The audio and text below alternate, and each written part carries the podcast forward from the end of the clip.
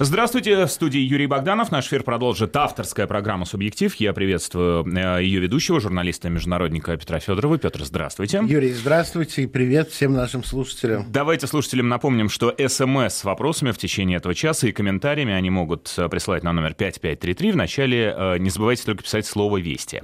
Петр, ну я так понимаю, сегодня в центре внимания итоги года? Ну, давайте действительно подведем, Юрий, итоги года, потому что год был необычным, год был очень насыщен событиями. И э, давайте, э, я слушаю эфир Вести ФМ и вижу, что, слышал, что э, в вечерних эфирах уже не раз подводились итоги года для России угу. с активным участием слушателей. Я Но сегодня... Россия была в центре, в том числе и международные повестки, международной Вы политики. абсолютно правы. Сегодня я хотел бы коснуться больше, скажем, международного угла зрения. Но без России, разумеется, международных новостей сейчас практически не бывает, если исключить какие-то, ну, такие факторы, как, скажем, без... тоже события года, тоже исключить нельзя, как лихорадка Эбола в Африке. Угу. Тут, казалось бы, Россия при чем только при том, что помогает э, силами МЧС и какими-то другими возможностями, в том числе и медицинскими. Но, конечно же, конечно же, без России мировых новостей сейчас практически быть не может. И, на мой взгляд, конечно, ключевое слово года, оно всего из четырех букв, и это Крым. Я думал, вы скажете, может быть, ИГИЛ.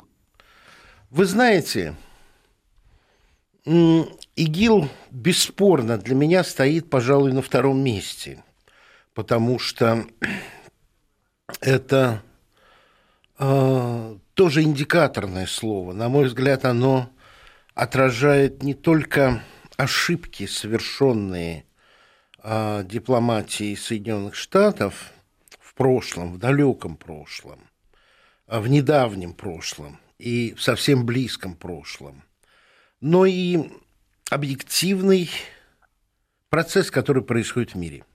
А, об ошибках прошлого. Ну, вы, наверное, хорошо представляете себе, что а, ящик Пандоры исламизма был открыт э, американцами, они вскармливали, они а, э, оплачивали вот это все исламистскую идеологию, обучение, тренировку муджахедов во время а, афганской войны с участием Советского Союза. Талибан, собственно говоря, многие говорят, творение, э, собственно, Соединенных Штатов. Тогда этого слова не было, тогда были муджахеды, но и вы абсолютно правы, если вернуться к слову талиб. Талиб означает просто ученик.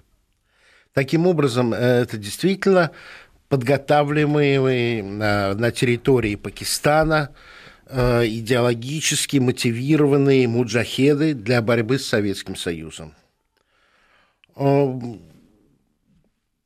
Менее, скажем, давняя история – это, конечно, Сирия, где точно так же культивировалась а, антиасадовская коалиция, которая, из которой и вылупился ИГИЛ, и многие считают, что а, без этой развязанной войны гражданской против Башара Асада – без поддержки Запада не возникло бы так быстро вот это вот исламское государство. Представляет ли оно опасность миру? Да, разумеется, потому что это достаточно агрессивная идеология, накопившая и отчасти отвергшая опыт Аль-Каиды. Она, э, идеология исламского государства, более приспособлена к ситуации, она не навязывает определенные течения ислама, как это делала Аль-Каида. Она расположилась в так называемом суннитском треугольнике, и она привлекательна для мусульман из европейских стран. По оценкам, там воюет практически 16 тысяч иностранцев. А что их привлекает? Э, их привлекает идеология, их вопрос. привлекает возможность э, непосредственно война ради войны. Зачем они это делают? Очень хороший вопрос.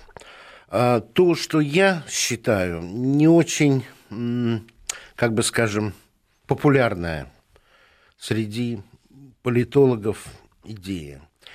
В 20 веке был очень интересный историк британский Арнольд Тойнби, который в середине 20 века в предисловии к своей книге «Цивилизация пред судом истории» ну, там долгая-долгая цепочка, из, из которой рассуждение, что такое настоящий исторический подход, как нужно сегодняшние события оценивать, мысленно отдаляясь от сегодняшнего дня на 10, на 100, на 1000 лет. И вот когда он сказал, что, э, написал, э, что в учебниках 25 э, века, а второй половине 20 века будет всего лишь одна строчка – реакция мира ислама на многовековое угнетение христианским миром. И то, что сейчас происходит на Востоке, который, разумеется, мусульманский, это именно реакция на э, практически 500-летнее господство европейской цивилизации в мире, когда именно эта цивилизация предписывала нормы, правила – финансовую систему, экономическую систему, лишая мир Востока э, самостоятельного пути развития. Вы знаете, что э, мусульмане, ислам запрещает процентную банковскую ставку. И приходилось очень трудно и достаточно сложно все-таки создать банки, которые соответствовали нормам э, шариата, где процент э, рассчитывался из других э, способов, но в принципе это известно и нам, потому что э, процентная ставка была запрещена и католиками. Угу. Процентная ставка была легализирована протестантами – вот почему протестантские страны рванулись вперед в своем экономическом развитии, опережая набитые золотом Испанию и Португалию, сугубо Очень католические да. страны. Православие точно так же запрещало банковский процент. Ну, вы помните э, библейскую, э, евангелическую историю об изгнании торгующих из храма. Собственно, поэтому если Я... мы говорим о противостоянии э, Востока и Запада, Ближнего Востока вот смотрите, и Запада, давайте вернемся, давайте вернемся к этой теме. По моему глубокому убеждению, на Востоке началась собственная история. Не история колониальных территорий Европы, не история, которая предписана проведенными европейскими границами, не история, которая так или иначе отражает европейские противоречия, а собственной истории. И э, вы помните, что такое была европейская история.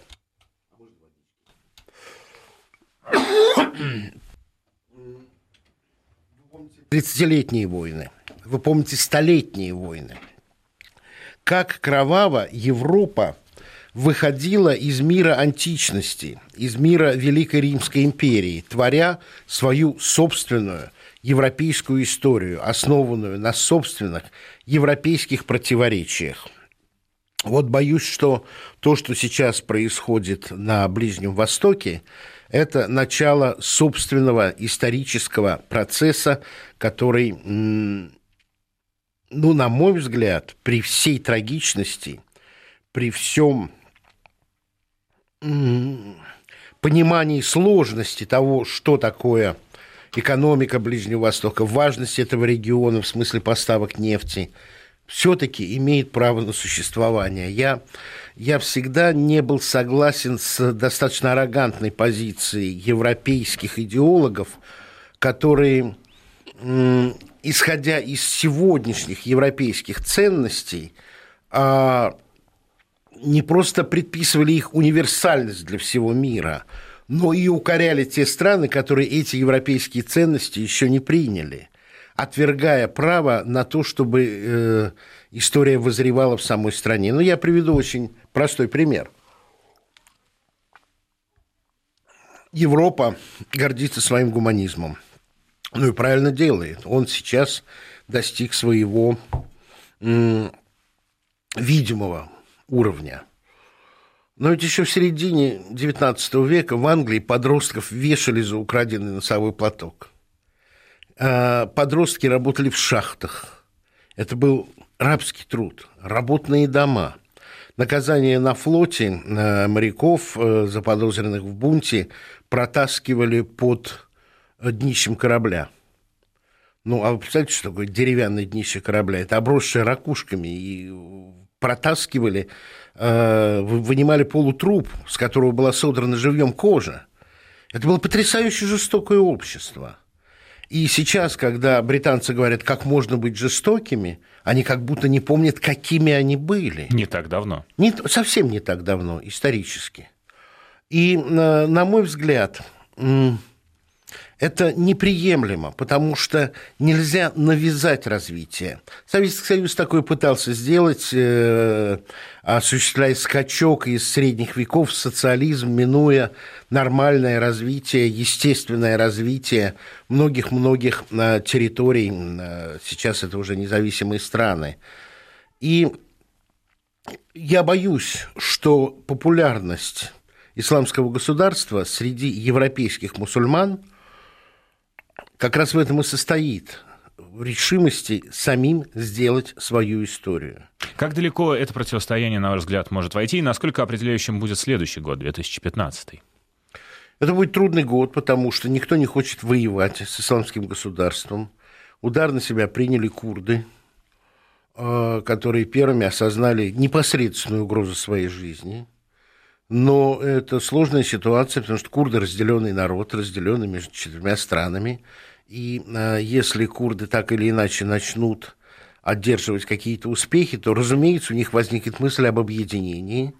И это будет еще одна достаточно драматичная история, не скажу кровавая драма, но драматичная в регионе, который, ну, по-нашему называется Малая Азия. Кстати говоря, насчет кудров, э, курдов, курдов. Э, удивительная, э, невероятную боеспособность, как мне кажется, проявили их отряды вот, пешмерга, которые называются. А, никто, ну, как мне представляется, не ожидал того, что они всерьез смогут противостоять исламистам. Юрий, они горцы. Горцы умеют воевать. Шотландцы не были завоеваны Римом.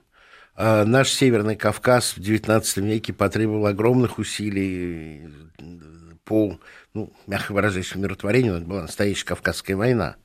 Мы знаем по обеим чеченским компаниям, как горцы умеют драться. Это, это, это действительно так. Вот. И есть в этом народе и упорство, и, и боевые качества. Ну, отчасти, как у пуштунов, в Афганистане тоже бойцы э, с рождения. И и вот вот рассказы, что дай любое оружие э, подростку афганскому, он тут же сообразит, как из него стрелять. А если не дашь, то голыми руками сделает то, что ему нужно. Это так, это так. Я думаю, это будет иметь очень долгосрочное воздействие. Это быстро не кончится.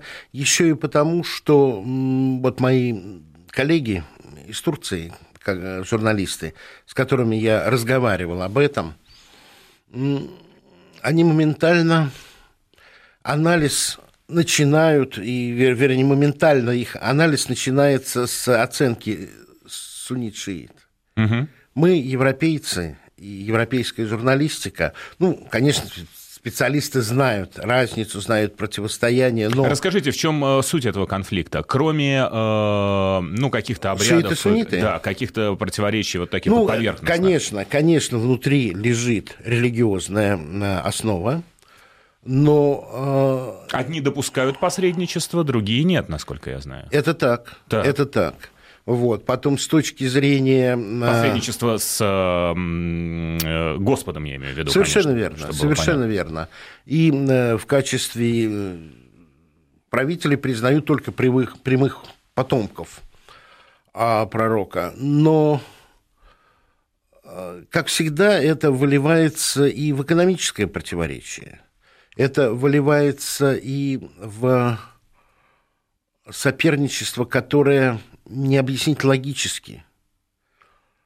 Можно только привести пример Европы. 30-летняя война – это война между католиками и протестантами. И те, и другие верили в Христа, но были абсолютно непримиримы. И Кальвин, или, как сейчас говорят, Кальвин, пришедший ну, власть к Швейцарии, был не менее жесток и организовал не менее жестокую систему, нежели инквизиция. Но э, сейчас эти противоречия сгладились. Католики и протестанты не чувствуют себя противниками. Даже смешно вспоминать то, что было. Для шиитов и суннитов совсем не так. И это противостояние э, свидетельствует о молодости религии в том числе. А, мы сейчас, православные,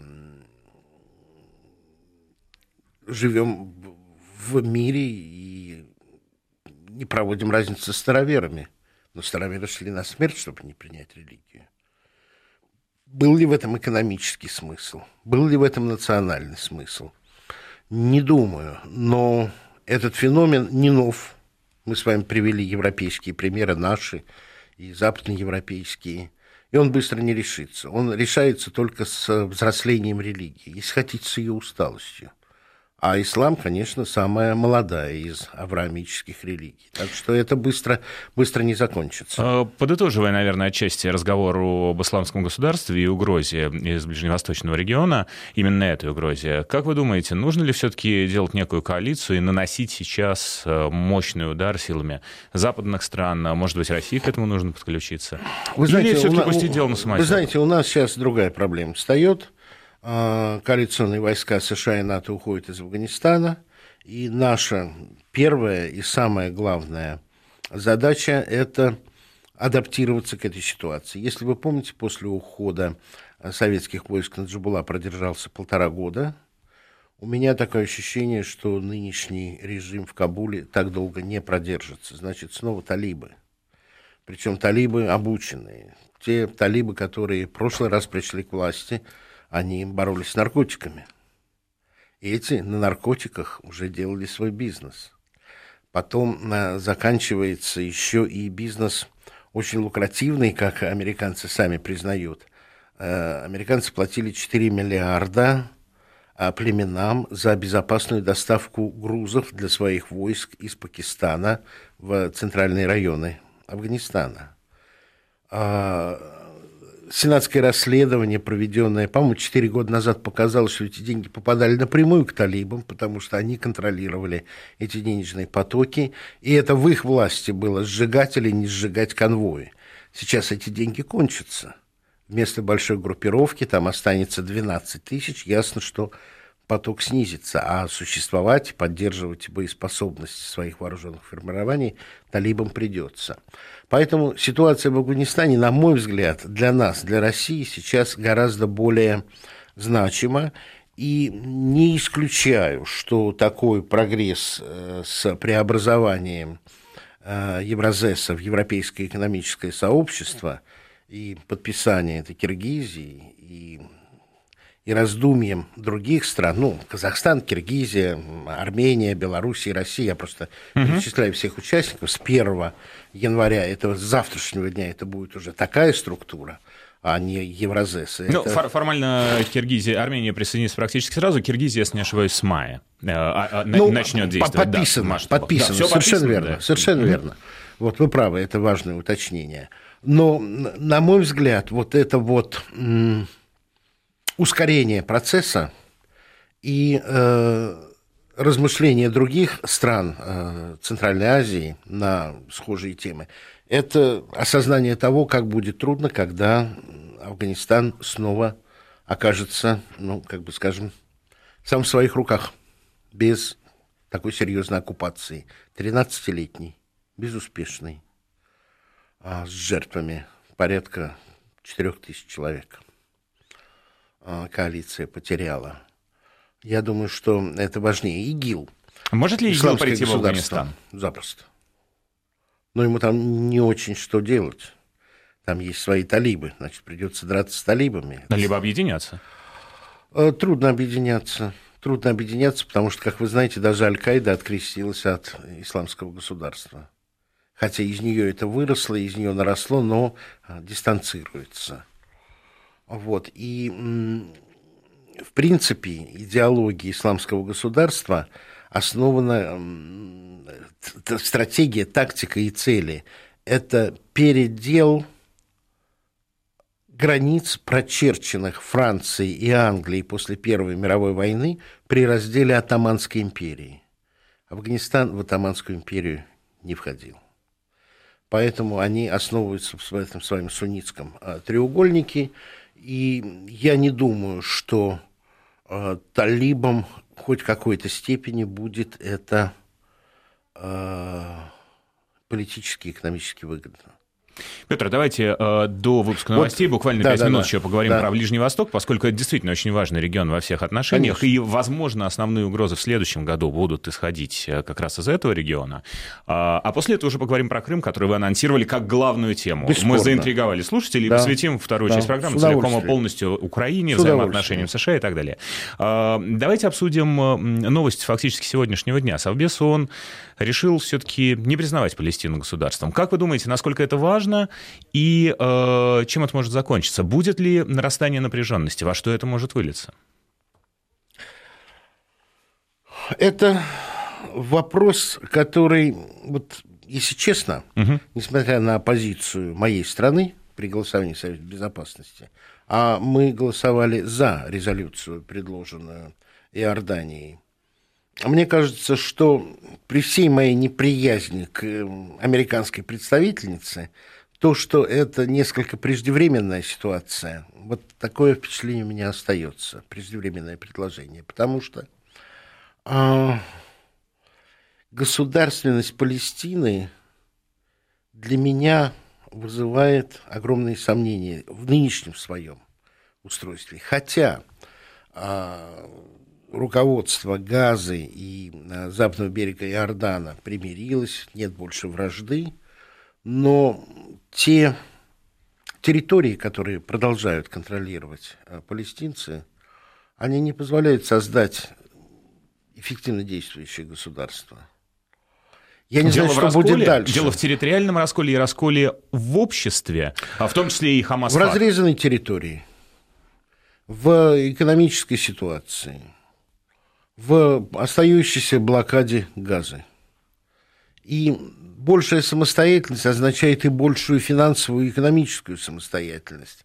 А это, мне кажется, большой вопрос. При этом лидер палестинской автономии заявил о том, что если не пройдет, то он распустит государственные структуры и вернется к тому, что существует не де юра, а де факто, к оккупационному израильскому режиму вообще решение близкой палестинской проблемы, ближневосточной проблемы, мне представляется ну, слишком оптимистичным. Очень сложный узел, очень тяжелая ситуация, неприемлемые позиции. А, стеной, Великой Израильской стеной, разрезано очень много на практически не сообщающиеся анклавы. Вопрос Восточного Иерусалима – не решаем. Для Израиля Иерусалим – это столица. Это не признает практически никто. Э, мировое сообщество считает столицей Тель-Авив, и там mm-hmm. держит свои посольства. Но для Израиля это так. А, не вижу быстрого решения. И не знаю, возможно ли оно вообще. И опять-таки его возникновение для меня относится к годам после Первой мировой войны, когда Франция и Англия бездумно делили наследство Отtomанской империи, без участия бывшего одного из основных игроков а, в этом регионе России, потому что ну, большевики не участвовали в системе Версальских договоров. Но вот так вот разрезанная территория а, Палестины на на палестинскую территорию, на израильскую, ну, то, что потом стало. Это вот и есть причина этих проблем. Но так далеко это было, что обвинять сегодняшнее руководство Франции и Англии бессмысленно в этом, или Америки, потому что под зонтиком Вудро Вильсона все это решалось. Но э, это опять-таки увязано в наследство Атаманской империи. Это опять увязано в то, как наследство Атаманской империи было разодрано по колониальному принципу XIX века. И вот мы входим в 21 век, вошли с наследием того груза, еще колониального подхода к решению проблем. Но это очень, очень общий вопрос. По-моему, наши новости подгребают. Да, новости у нас э, на подходе. И я напомню, это программа «Субъектив». Э, с ее ведущим Петром Федоровым мы обсуждаем итоги года в разрезе международных отношений. И э, буквально через две минуты продолжим обсуждать в том числе Украину, ситуацию с Крымом, российско-американские отношения, отношения американо-европейские, как мне представляется, и, собственно, и внутриевропейские, наверное, тоже в масштабах этого года накопилось много противоречий, которые Все требуют как? комментариев. А, не переключайтесь. Я напомню, вместе с журналистом-международником Петром Федоровым обсуждаем главные итоги уходящего года в разрезе международных отношений. А, проанонсировали, заинтриговали мы слушателей э, словом «Крым». А, я так понимаю, под ним вы подразумевали не только непосредственно Крым, но и вообще события вокруг Украины и а, те изменения в геополитических отношениях, в геополитических раскладах, которые либо произошли, либо еще обязательно произойдут. Вы совершенно правы, Юрий. Э, просто люди-то пишут хотя бы что-нибудь нам. Да, пришло сообщение, поздравляют вас с Новым а, годом. А, Говорят, взаимно. что ждут ваши передачи, э, поскольку они были огромной поддержкой и давали понимание происходящего. А, а что, поругали? Нет, пока не ругают. Пока не Жалко. ругают, и по повестке нашей сегодняшней пока вопросов нет. В основном все ограничивается здравицами и тостами. Ваш ну, адрес. Тогда всех-всех поздравляю. Страна у нас огромная, где-то уже Новый год наступил. Давайте напомним нашим слушателям, что, собственно, можно писать нам на сайт э, на номер 5533. Э, присылайте ваше сообщение. Вначале не забывайте слово «Вести». Фактически всю вторую часть этого часа мы посвятим, как мне кажется, событиям на Украине и тем последствиям, которые они вызвали. Да, да, это так. Последствиям, тем изменениям, которые происходят. Вы знаете, почему для меня Крым – это не просто событие – и не просто возврат людей и территорий в состав России. Для меня, конечно же, это определенный поворотный момент в отношениях между Россией и Западом. А, это назревало давно. Собственно, вектор опасного развития обозначил Путин еще в своей мюнхенской речи. Это 2003 год. Это было давно. И ощущение того, что Россию сжимают как пружину и приближением НАТО, и нежеланием э, считаться с нашими национальными интересами. Это назревало давно. Крым стал поворотной точкой для Запада, потому что э, решение Вашингтона и отчасти Брюсселя в том, что надо остановить, потому что э, Россия хочет восстановиться в пределах Советского Союза и вернуть себе мощь Советского Союза, это то, что у них так или иначе звучит. И присутствует в знаменателе их санкционных решений, их риторики, их действий. Для меня это индикатор того, что доверие это было утрачено уже давно. Мы взаимно не верим друг другу а, когда Запад уверяет Россию в том, что приближение НАТО вовсе не повышает опасность для России, а наоборот снижает опасность. И поскольку НАТО сугубо мирная структура, оборонительная, надо просто радоваться, что теперь границы России будут защищать силы НАТО. И типа даже своих пограничников практически не надо. Это, это мне все приходилось слышать э, самому от э, своих коллег, от западных политологов. А в России воспринимается как угроза. Потому что прав был военный теоретик Германии Клаузевиц, что принимать в расчет нужно не намерение, а потенциал. А в чем Крым стал такой вот значимой опасной точкой для Брюсселя и для Вашингтона? Потому что, как это сказать, империя сильна своей притягательностью. И империя только до тех пор сильна, пока в нее хотят вступить новые члены или попасть под защиту империи. Так было с Римской империей. Так было с э, Священной Римской империей э, Карла Великого. Так было с Россией, когда э, Россия во времена Екатерины II и позже расширялась, и в XIX веке, когда среднеазиатские властители и шли под руку белому царю. Так отчасти было на Балканах. Но потом времена Советского Союза, я так медленно говорю, потому что очень тонкая материя, времена Советского Союза и вот это вот идеологическое давление – Э, сделала процессы центробежными. И наши бывшие республики решили, что им отдельно лучше жить. И вот это вот рассыпание Советского Союза, которое отчасти было инспирировано, отчасти было практически объективным, э, исходило из того, что утратилась вера в идеологию империи.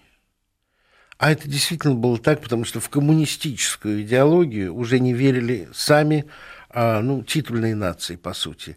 Мы говорили одно на кухне, другое на партсобрании. Вот это двоемыслие, оно разрушало идеологическую основу государства. И сейчас мне приходится, как журналисту, как члену многих международных журналистских ассоциаций, сталкиваться с тем, что это происходит в Европе. Там нарастает двоемыслие, когда официальная точка зрения и то, что люди говорят в коридорах, отличается приблизительно так же, как отличалась тогда. И вот эта вот угроза, что э, империя Евросоюза начинает э, терять свою идеологическую пока привлекательность, не экономическую, успех Russia Today в Соединенных Штатах Америки, где люди хотят услышать альтернативную точку зрения. И вот мои встречи с очень простыми американцами говорили о том, что они предпочитают смотреть именно Russia Today, а не Fox и не CNN, потому что те врут как отвязанные. И даже в разговоре с людьми, которые близки к правящим кругам, тоже вот так вот тихо, негласно, не в пресс-клубе, а один на один говорили, ну, ваша арти дает молодцы, такой нам фитиль вставляете. А, и вот в этой ситуации, когда это ощущается, но еще не стало фактором, который будет а, рассыпать эти империи. Еще нет. Это, это пока еще только вот какие-то такие мелкие образования. Это еще не метастазы, это еще не определяющее нечто. И тут вдруг целый полуостров не территорией, а людьми хочет стать частью России. И ощущение того, что Россия набирает привлекательность, в том числе и на информационном поле. Это же тоже часть сейчас империи, информационное поле. И наращивала опасения Европы в отношении к России. Казалось, что в 90-х годах вопрос России решен, его больше нет. Россия послушная э, сырьевая база для, Евро, для Европы. Все равно опасались, вот когда уже совсем почти нечего было опасаться, опасались «Газпрома», э, опасались газового оружия России. Ну,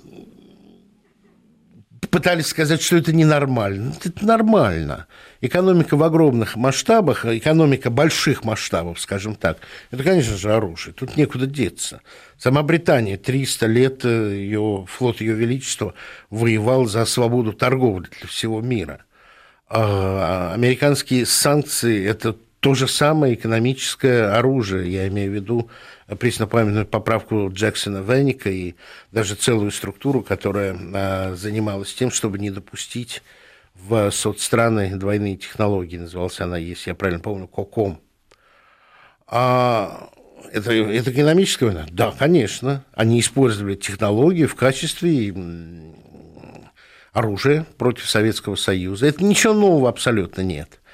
И, на мой взгляд, э, вот эта вот реакция, выход семерки из восьмерки, это не Россия вышла из восьмерки, это семерка вышла из восьмерки. Россия таких решений не принимала. И введение санкций, которые, разумеется, что бы ни говорил Керри, бьют по а, карману и по интересам российских граждан, а, с тем, чтобы инициировать их недовольство и через их недовольство попытаться сменить курс. Сейчас они утверждают, ну да, ну курс менять, но мы не за то, чтобы менялось руководство. Так что это назревало давно, и я совершенно согласен с утверждением нашего лидера о том, что если бы не Крым, то было бы что-то другое. Я абсолютно в этом уверен. Как вы видите новую структуру мирового устройства, если она появится? Вы знаете, очень многое зависит от э, нашего, нашей способности выстоять. Она бесспорно исторически доказана. Стойкость э, русских, она притча во языцах на Западе. И очень многое зависит от нашего, наших контактов и в рамках э, БРИКСа, потому что это огромное население, огромная структура, и наших контактов с Китаем. Потому что Америкой была задумана схема такая, что Россия – это сырьевая база, Китай – производственная база, а США – распределительная база, всем командует. Вот если хочется жить в таком мире, то можно было соглашаться и все это терпеть. Если хочется все-таки быть суверенным, а, и принимающим решения субъектом мировой политики, то надо стоять, держаться и, и помогать на своем месте своей стране. Как вы видите отношения э, России и Европы в первую очередь, и насколько продуктивен будет вот этот разворот на восток, то, что им называют, по крайней мере? Я думаю, что с Европой так или иначе экономические отношения нормализуются но ненавижу, чтобы в обозримом будущем а, при моей жизни лидеры Франции, Германии и России объединялись, как в 2003 году, чтобы попытаться остановить действия Вашингтона в отношениях Ирака. Вы помните эту историю? Угу. Три лидера угу. с совместным заявлением. Вот этого я не увижу еще очень долго, потому что фобии в отношении России – и европейская травма Крыма, они же не хотят вспоминать в связи с этим Югославию. Они Крым называют самым большим а, потрясением хельсинской системы послевоенного устройства. При этом а, и у нас есть э, позиция, ну, я бы сказал, крючкотворская, потому что а, если брать послевоенное устройство Ялтинское и Потсдамское, то Крым-то был частью России, а не Украины. И, конечно, До 1954 Юго... года. Да. И, конечно же, Югославия была первой жертвой крушения послевоенной Европы, если не брать ГДР даже. Петр, давайте продолжим буквально через полторы минуты. Сейчас у нас вновь выпуск новостей, а после этого обязательно завершим и э, эту тему, и, может быть, еще что-то удастся обсудить. Петр, остановились мы на э, развороте России на восток. Скажите, можно ли считать... Мы с вами Китай... даже не на развороте остановились, а на, на том, э, как будет меняться устройство. Но и это тоже. Да, потому это что тоже... мне нужно досказать одну простую Пожалуйста. вещь, э, именно ту, которая, на мой взгляд, самое главное в конфликте между Россией и Брюсселем и Вашингтоном. Понимаете, есть такая очень правильная фраза. Выигрывает не тот, кто лучше играет, а кто устанавливает правила игры. И Э, Брюссель с Вашингтоном привыкли устанавливать эти правила игры, по которым помощь э, исламистам в Ливии – это нормально. Помощь э, Донецкой и Луганской Народной Республики – это ненормально. Британские командос на территории Ливии – это нормально – а э, российские, определенно, может, разведывательные какие-то части на территории Донецкой и Луганской Народной Республики – это нарушение суверенитета. А именно Ки, Крым – это главный кризис послевоенного устройства Европы, а Югославия – нет, это не кризис. Косово абсолютно уникальный случай и не может быть прецедента в других ситуациях. Это все правила игры, которые не имеют никакого основания. Они ничем не подкреплены. Это просто вот так решили в Брюсселе и Вашингтоне, это их правила игры. И весь мир должен подчиняться и этим установленным правилам. И когда Россия сказала, мы тоже можем устанавливать правила игры, и это пока еще только единичный случай, ну, второй случай, он относится к экономике, но это тоже интересная штука – вот это и вызвало негодование. Вот такой же, такую же растерянность и такое же негодование вызвало решение остановить Южный поток. Как так? Угу. Россия должна стараться на нас доставить, а мы должны ей мешать. Россия должна стремиться купить э, трубопроводы, чтобы прямо потребителю все доставать, «Газпром». А мы будем говорить, не смей, не смей, монополист, не смей использовать. И вот тут, понимаете, уникальная, смешная ситуация для меня была, когда «Южный поток» назывался главным оружием России против Европы, а его остановка, тем не менее, была названа применением главного российского оружия в отношении Европы. То есть вот, вот это вот изменение правил игры в любой ситуации, и поворот, и послушное следование этому этому главных э, информационных рупоров, вот это есть для меня основная причина неприемлемости больше тех взаимоотношений, которые были между Россией, Брюсселем и Вашингтоном. Главный вопрос. В России э, есть потенциал и экономическая мощь сейчас, чтобы устанавливать свои правила или э, менять те правила, которые были? Ну, вы видите, что нет. Потому что э, санкционные решения в отношении э, кредитов, банковских систем привели, в общем, к падению рубля по отношению к валютам. это неминуемо, к этому надо быть готовым, вызовет инфляцию, потому что те компоненты для даже российского производства, э, некоторые компоненты должны закупаться там. Ну, я не знаю, для производства сыров нужно какой-то цычук, у нас нет своего. У нас очень много умерло вот такого основополагающего, которое в товаре, может быть, и не видно, а оно необходимо.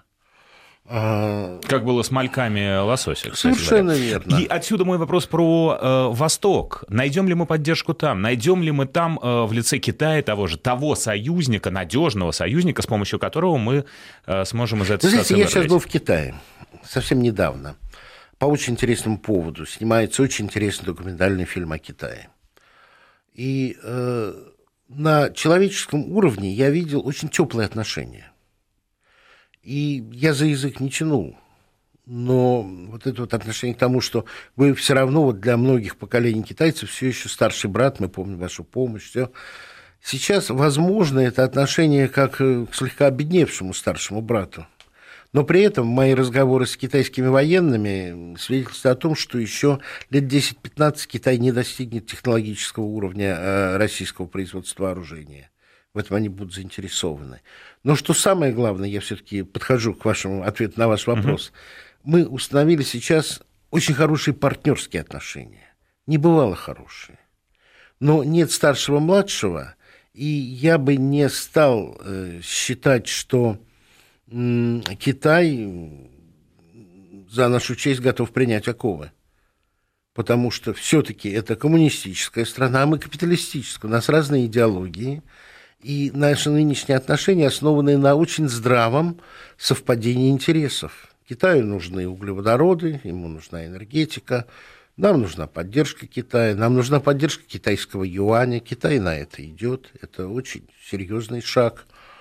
Но вот это вот э, русское ощущение, что если ты э, друг, то уж все, не разлей вода, это все-таки не, не политика, это все-таки не современный уровень политики.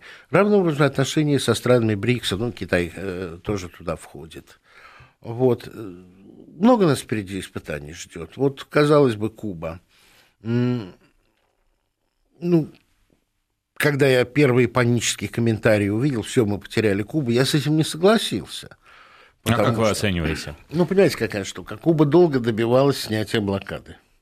Вот Вашингтон говорит, мы снимаем блокаду. И что Куба должна? Нет, оставьте, мы хотим жить под блокадой, но это идиотизм. А требование снятия блокады, требование, требование снятия блокады было основным на встречах э, ОАК, куда, откуда Куба была исключена в 1962 году. И поэтому в Организации американских государств, где главенствуют Штаты, Кубы нет. Но последняя встреча латинского мира, она происходила в Гаване, туда не позвали Штаты. Ну, что-то в этом ненормальное. Конечно, Куба очень заинтересована в открытии торговли со Штатами, это близко. В закупках, в туристах, в притоке валюты, это все так. А, но, опять-таки, понимаете, мы идеологически утратили идеологическую близость с Кубой с тех пор, как мы стали капиталистической страной, мы больше не коммунистическая страна. И вот эта вот дихотомия в сознании многих моих российских коллег, когда что-то вот это вот советское прорывается, и попытки советских таких оценок, братское, все, а больше не братья, братья, не братья, это все в нынешнем мире не имеет смысла. Вот. И я думаю, что самое мудрое, что сейчас происходит в нашей внешней политике, это именно налаживание партнерских отношений. Выгодно, а равноправно, не унизительно ни для одной из сторон. Значит, это жизнеспособно.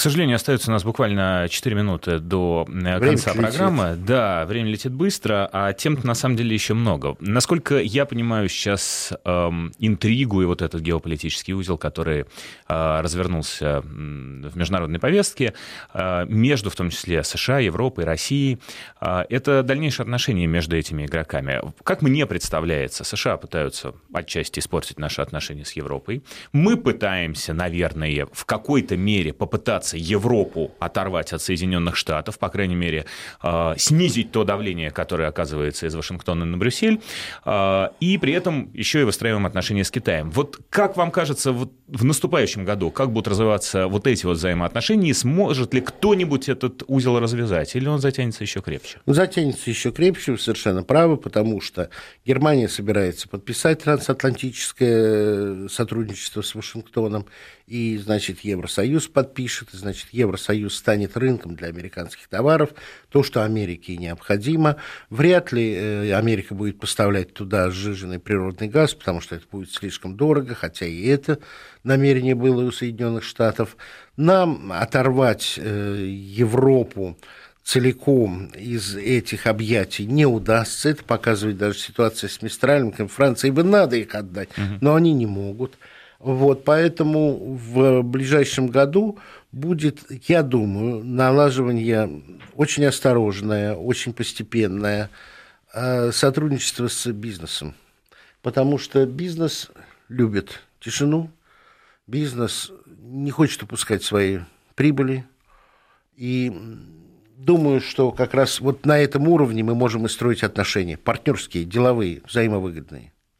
А, а как вы думаете, и в Европе наметится раскол? Произойдет этот раскол? Сейчас ведь э, нет согласия среди европейских игроков. А, будет ли эта пропасть между некоторыми странами усиливаться? На и можем мы, ли мы этим воспользоваться? На этом мы и должны играть, но ни в коем случае не афишировать, потому что на поверхности, на декларативном уровне будет демонстрироваться абсолютное единство Европы. Если вы вспомните нынешнего еврокомиссара, эту очаровательную итальянку, то она бывшая коммунистка. И сидя, сидя в Риме, она говорила одно, а когда она в Брюсселе возглавила эту структуру, ее риторика поменялась. Вы имеете потому... в виду Федерику Магерини? Ну, конечно, uh-huh. Федерику Магерини.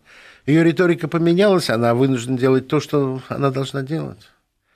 Петр, и, и еще один, наверное, уже завершающий вопрос. Эм, Всемирная торговая организация приказывает долго жить потихоньку? На фоне санкций тех э, отношений, точнее, нарушения всех тех отношений, которые должны были бы быть по ее правилам? Э, не думаю, потому что у Всемирной торговой организации вроде бы и есть правила, но они опять-таки переписываются Вашингтоном когда угодно когда, э, скажем, ответ наш на санкции Запада воспринимается как нарушение норм ВТО, а их собственные санкции таким не считается. Отсюда и мой вопрос. Э, если не работают правила, нужна ли такая организация? Ну, правила не работают и в более важной организации, организации Международных наций, ООН, но все равно он нужно. Нет, будет оставаться. России стоит в ней оставаться? Или, может быть, нам сейчас э, Нам не надо по покидать пути? ни одну международную структуру сейчас. Конечно, надо оставаться. То есть все их нужно использовать как площадку для диалога? Абсолютно, абсолютно. Диалог, контакты, деловые контакты – вот наш, наш путь. Петр, благодарю вас за подробные, очень интересные комментарии. Я напомню, в эфире радиостанции Вести ФМ была авторская программа «Субъектив». Мы беседовали с ее ведущим, журналистом, международником Петром Федоровым. Всех с Новым годом!